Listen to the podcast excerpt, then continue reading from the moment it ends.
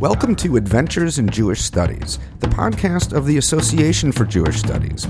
In every episode, we take you on an entertaining and intellectual journey about Jewish life, history, and culture with the help of some of the world's leading Jewish studies scholars. I'm your host, Jeremy Shere. Hello there. For returning listeners, welcome back to the podcast. And for first time listeners, it's good to have you. So, as you know from the introduction, I'm Jeremy Shere, and I'm here with my co host and fellow producer, Jen Richler. Jen, how are you? I am fine. I guess I'm not actually here with you, but I am Right. virtually here with you. So, hello. It's nice to virtually be with you. Yeah, right. We are still social distancing. Uh, we're doing this remotely, if anyone's wondering. Um, but anyway, so Jen, we recently celebrated the holiday of Shavuot, and you know, Shavuot isn't as well known as some of the other holidays like Rosh Hashanah, uh, the Jewish New Year, like Passover. So Jen is going to give us a little primer on Shavuot. Go for it, Jen. I- I'm going to give a primer. I, I, Okay. Uh, well, I'm not exactly an expert. You're I'm putting you on the spot, You are know, kind of but- putting me on. Okay, let's see. What do I know? Well, for starters, I do know that Shavuot takes place exactly 50 days after the end of Passover. Mm-hmm. And originally, back in ancient times, it was one of the Shalosh Regalim. Uh, that's the three pilgrimage festivals when Israelites brought agricultural offerings to the temple in Jerusalem. Right. And then at some point after the second temple was destroyed by the Romans in 70 CE, the rabbis of the, of the Talmud reconfigured the holiday to be about the biblical story of the Israelites receiving the Torah from God on Mount Sinai after the exodus from Egypt because there was no longer a temple to bring the offerings to. So part of the way that we celebrate Shavuot today is by going to the synagogue and reading from the book of Ruth, which is about a Moabite woman named Ruth who marries an Israelite man from Judea. And then when he dies, Ruth returns to Judea with her mother in law and remarries another Israelite man. And at the very end, the book reveals that Ruth is the progenitor of a family line that several generations later results in none other than King David himself. Wow, that's quite a story. But, Jeremy, why do we read it on Shavuot? What does it have to do with the people of Israel receiving the Torah? Good question, Jen. Why don't you tell the, the people? Oh, not again. I'm just I'm just kidding. I'm just kidding. Well, actually, it's a good question, and that gets a little complicated because honestly, it's not really clear why we read the book of Ruth on Shavuot. There are many expert opinions on this, and in fact, that's what we're going to explore in this episode. In particular, the common idea that Ruth is the first convert to Judaism, and what that may have to do with receiving the Torah at Sinai. And we're going to do this in two parts. In part one, we'll look at the idea of conversion in the book of Ruth, in the Torah, and in rabbinic writings. And in the second part, we're going to tell the stories of a Muslim and a Christian who converted to Judaism during the medieval and pre modern eras, when becoming a Jew was dangerous. And we'll explore what their stories have to tell us about conversion and about Jewish identity then and today. Let's get started.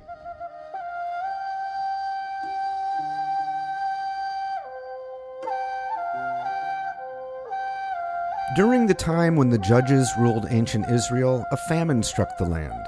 And so a Judean family, Elimelech and his wife Naomi and their two sons, left the promised land for the neighboring kingdom of Moab. And there, the sons marry Moabite women. One is named Orpah, the other, Ruth. But then, tragically, Elimelech and his sons die, leaving behind Naomi and her Moabite daughters in law. This story is according to the Book of Ruth, which scholars believe was most likely written during the late 5th or 4th century BCE. In the most dramatic and moving part of the story, Ruth pledges to stay with Naomi and go with her to Judea. Here's the scene as depicted in the 1960 movie The Story of Ruth. If you are not returning, then where will you go? With you? With me? To Bethlehem? It's a long and hazardous journey. And who knows, you might even be pursued. And then a Moabitess in Bethlehem might not be welcome. You must go back with Orpah, my daughter, and may the Lord deal kindly with you, as you have dealt with the dead and with me. I entreat you to return. Entreat me not to leave you or to keep from following you. For where you go, I will go. Where you lodge, I will lodge. Your people shall be my people. And your God, my God. So there it is. Ruth pledges to go with Naomi back to the land of Judah and to adopt her culture and her God. In other words, for the first time in Jewish history and literature, we see a non Jew converting to Judaism. There's just one problem. So Ruth is held up as being the first convert, which is rather ironic when you consider the fact that she's referred to as Ruth the Moabite. This is Christine Hayes, a professor of religious studies at Yale. As she points out, at the end of the story, when Ruth is remarried to an Israelite named Boaz, even he refers to her as Ruth the Moabite. Now, this doesn't mean that Ruth doesn't really join the Israelite community. She does. But there's no formal process of conversion. Instead, according to Hayes, she joins the community first through marriage and then, even more significantly, through her devotion to her Israelite mother in law. Her motivation for joining the community was her deep existential love for Naomi, her fidelity to her mother in law, and her desire to be with her. She does say, after all, Your people will be my people, and your God my God.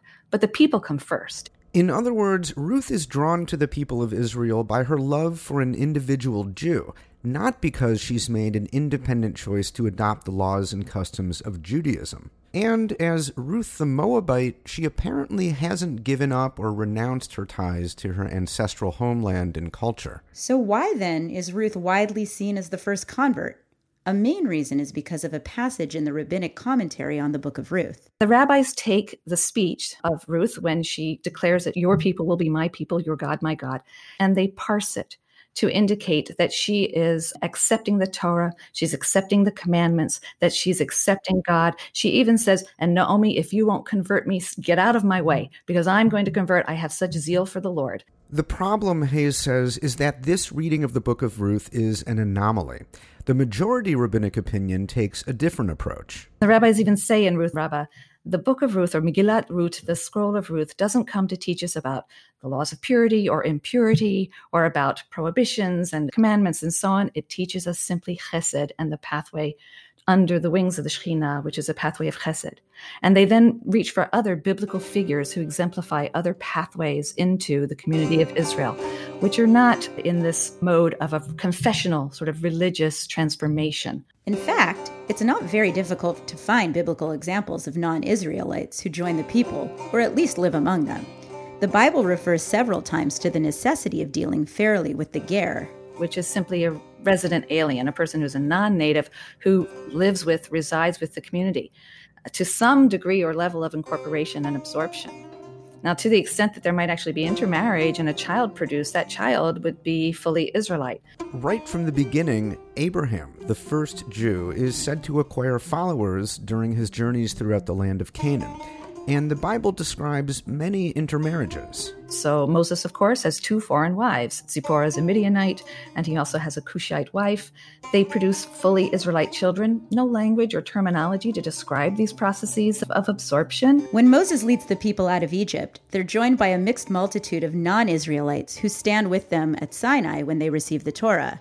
And later, during the time of the Israelite monarchy, Many kings married foreign women and had sons who became future kings. So we know that this was always going on, and there were always non Israelites and later non Jews joining the community in some way, some having a kind of a hybrid status, even in the sense that they were members of the community, but might still have been identified as so and so the Ger or so and so the Moabite. So it's a, it's a hybrid community. There wasn't a sense that they were mutually exclusive identities, that you had to turn away from one thing in order to adopt the other. So there was no formal ritual or process of conversion as we know it today. But it wasn't the case that anyone or any group could simply join the Israelite nation. For example, intermarriage with Ammonites and Moabites was generally prohibited because those groups attacked the Israelites during their journey toward the Promised Land. And the Canaanites were seen as morally corrupt, so they were off limits too.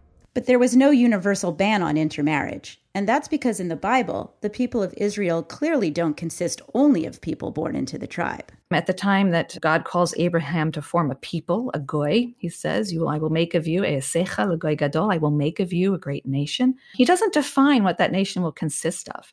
He certainly promises many offspring, but he also says that Abraham will be the father of many nations in the plural.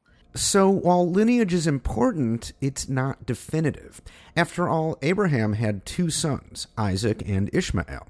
But Ishmael becomes the founder of his own people, the Ishmaelites. Same goes for Isaac's son Esav, who marries two Canaanite women and gives rise to the nation of Edom. So, biological descent doesn't really determine who's in and who's out. And as Hayes notes, neither does religion.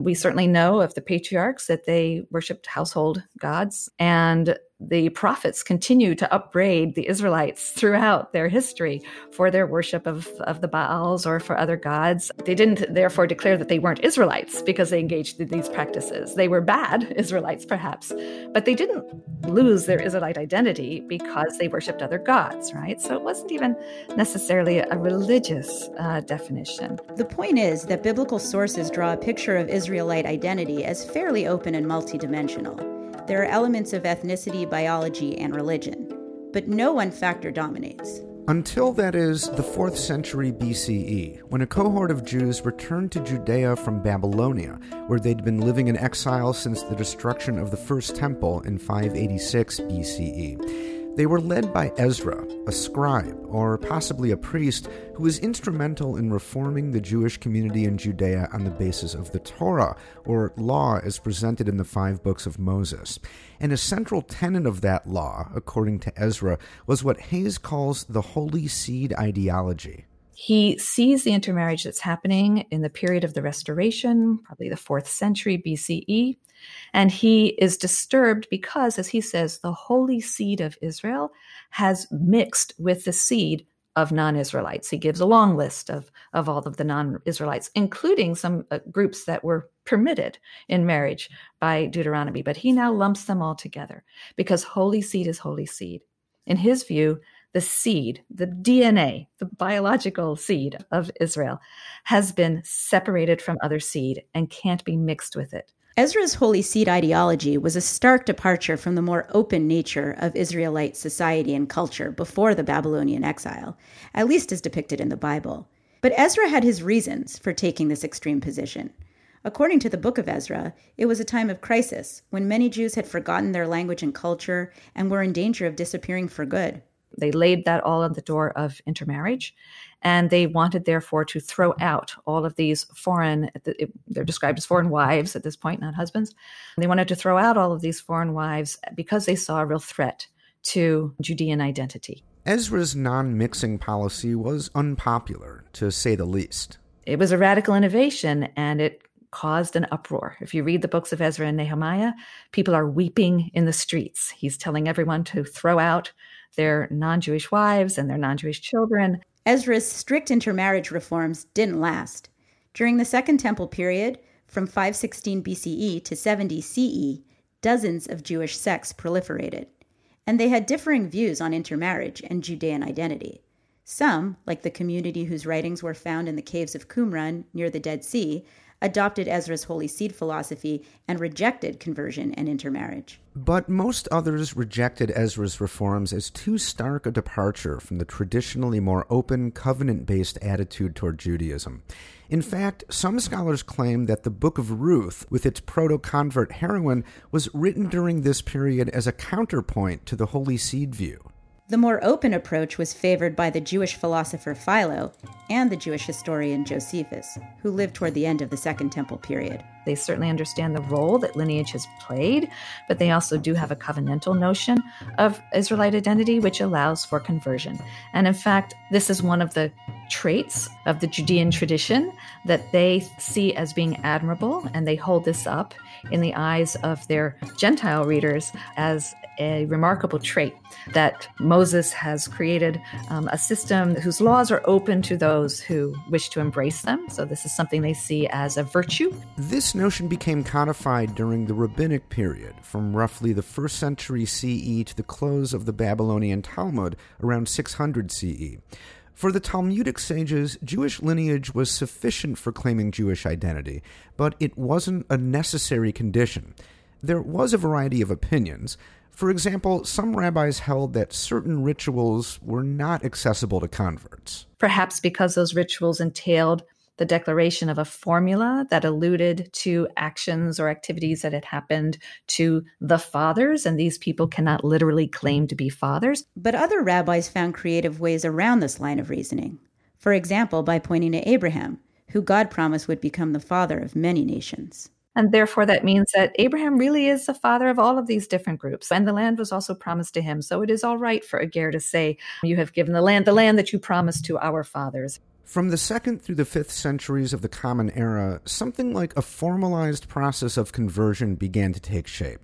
Circumcision was required for male converts, and the Talmud records a debate about whether female converts were required to be immersed in the purifying waters of a mikveh. Generally, becoming a Jew was increasingly seen as the process of a person exchanging their former religious and cultural identity with their new Jewish one. As Hayes points out, it's important to recognize that rabbinic debates about the nature of conversion were happening during the rise of Christianity and the extension of Roman citizenship to all people living in the Roman Empire, which changed how people thought about group identity and belonging. And I think the rabbis work out their notion of conversion in conversation with those, not you know, not wholly adopting one model or the other, but negotiating these different ideas and carving out something that's really sui generis, right? It's really saying of someone who is not of the lineage, if you will, that you're now of the lineage, your family, but not entirely. There are still certain ways in which Jewish law takes notice of the different lineage and origin of this person. So it's not 100%.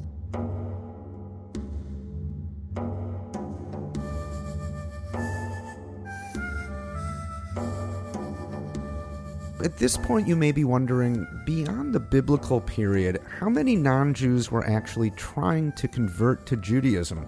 And the answer is not very many. After the destruction of the Second Temple in 70 CE, when Jews were exiled from Judea and spread throughout the Roman Empire and Arab lands, they were at best tolerated to differing degrees. By the medieval era, conversion to Judaism was deemed illegal in Christian and Islamic lands. It was a capital punishment. This is Ronnie Perelis, Associate Professor of Sephardic Studies at Yeshiva University. If a Christian converted to Judaism, the Christian who converted and everyone who helped him convert would be put to death. Converting to Judaism meant not only risking death, but also being exiled from your community at a time when social and economic life were deeply entwined with family life. And yet, some non Jews did convert to Judaism, despite the hardship and significant risk. For example, sometime during the 12th century, a Muslim man in Cairo, who became known as Ovadia the Convert, converted to Judaism. And we know about him because of a letter he wrote to Rabbi Moses ben Maimon, the famous philosopher and Torah scholar known as Maimonides. Ovadia's letter posed a question. The question was basically a lot of the prayers start with the God of Abraham, God of Isaac, God of Jacob, or God of my fathers, all those phrases of paternity. And he was saying, Well, I know who my fathers are. I know how far my Gentile roots go. I shouldn't lie. I can't say God of my fathers. I can't say God of, of Abraham, my father, because it's not true. And that's an important principle in, in prayer. You should say things which are truthful you're speaking before God, right? Perhaps to Ovadia's surprise, Maimonides' answer to the question of whether a convert should invoke the forefathers in prayer was an emphatic yes. You should invoke those fathers because they are your fathers, because you are like a child of Abraham. You are like that person who gave up everything that was familiar, followed God into a strange land, and serves him wholeheartedly. Maimonides' view was not the only one. Another philosopher and Torah scholar, Yehuda Halevi, took a different approach. They don't ever really attain the same thing that a Jew can. We'll accept them, you have to love them, and there's all sorts of laws about protecting them, but they they can't have the same level of spiritual and intellectual attainment that a Jew can. But this was a minority opinion. Maimonides' take was more widely accepted and set the tone for converts to Judaism going forward into the early modern era, which is when we encounter a fascinating convert named Manuel Cardozo. Cardozo was born into an old Catholic family in 1585 in Portugal. His father was a was a merchant in the dye and wool business and did a lot of business with England. And when Manuel was about 14, his dad sends him to England to study, to learn the language, and to kind of apprentice with one of his business partners in England. Cardoso was in England during the height of the Protestant Reformation, when papal authority was being challenged. Caught up in the ferment, Cardoso began to question Catholic doctrine and read the Bible on his own, without the mediation of a priest or bishop. And he says that one day he went to London and he bought seven books on the seven different sects. And he lists them Anabaptist and Calvin, this and that. And he goes through them. And he says, at the end, I found the most reasonable to be Calvinism. Word of Cardozo's apostasy reached Portugal, and during a visit home, he was arrested and ended up in a cell with a converso, a Jew whose ancestors had converted to Catholicism during the Spanish Inquisition, but was accused of secretly practicing Judaism. And the young Manuel is shocked. He's just, what? There are people who live the Bible, who people who keep the Sabbath on the, on the Saturday and all these things.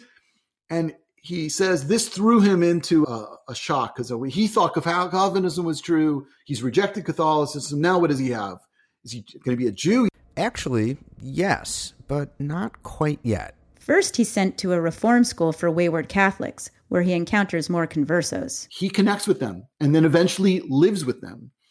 And eventually, after one failed escape, escapes from Lisbon and hooks up with the family of Dias Millau, who was this accused Judaizer that he knew from this from the prison, in Hamburg.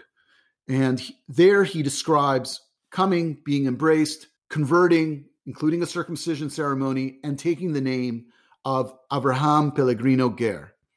Pellegrino in Portuguese means wanderer or pilgrim, stranger, and Ger, obviously in Hebrew, um, you know, a convert, and that that's the name he chose. Cardoso, now Pellegrino Ger, ended up working for a Jewish family in the port of Danzig in Germany. And when the family was accused of ritually murdering one of their Christian servants, Cardoso told them to flee while he stayed behind to protect their property. He was beaten by a bloodthirsty mob and imprisoned. He eventually makes it to Amsterdam, where he is again part of the Portuguese community, works as a shamash, as a beadle in the synagogue, and lives out his life in Amsterdam and writes down this story. A little bit of history I've been through. Ask me where I'm from, and I will tell you I'm a Jew, and every Jew's a proud Jew. Not just me, my sisters and my brothers. Never be ashamed to be a proud Jew. It's not what you've done, it's how he made Fast forward several centuries to today, when ideas about conversion have changed significantly. Converting to Judaism is no longer illegal in the Western world, of course. As of 2019, according to the Pew Research Center, roughly 17% of American Jews are converts. And the process of conversion now depends on which denomination of Judaism you're converting to. Orthodox, conservative, reform, and other denominations each have their own rules and customs. But in some very basic sense, the feelings and ideas that drove Ruth the Moabite, Ovadia the convert, and Cardozo to become Jews are still at the heart of what attracts some non Jews to Judaism today. And although the process of converting is less fraught than it was centuries ago, it can still pose significant challenges. As Hayes notes, we often favor those who become Jews for religious reasons over those who convert for marriage. The story of Ruth, she says, pushes back against this way of thinking. It's not clear to me how and why it would be convenient for Ruth to do what she did. And these kinds of differentiations really devalue those who are drawn to the community because of their close or intimate ties with, with a Jewish human being.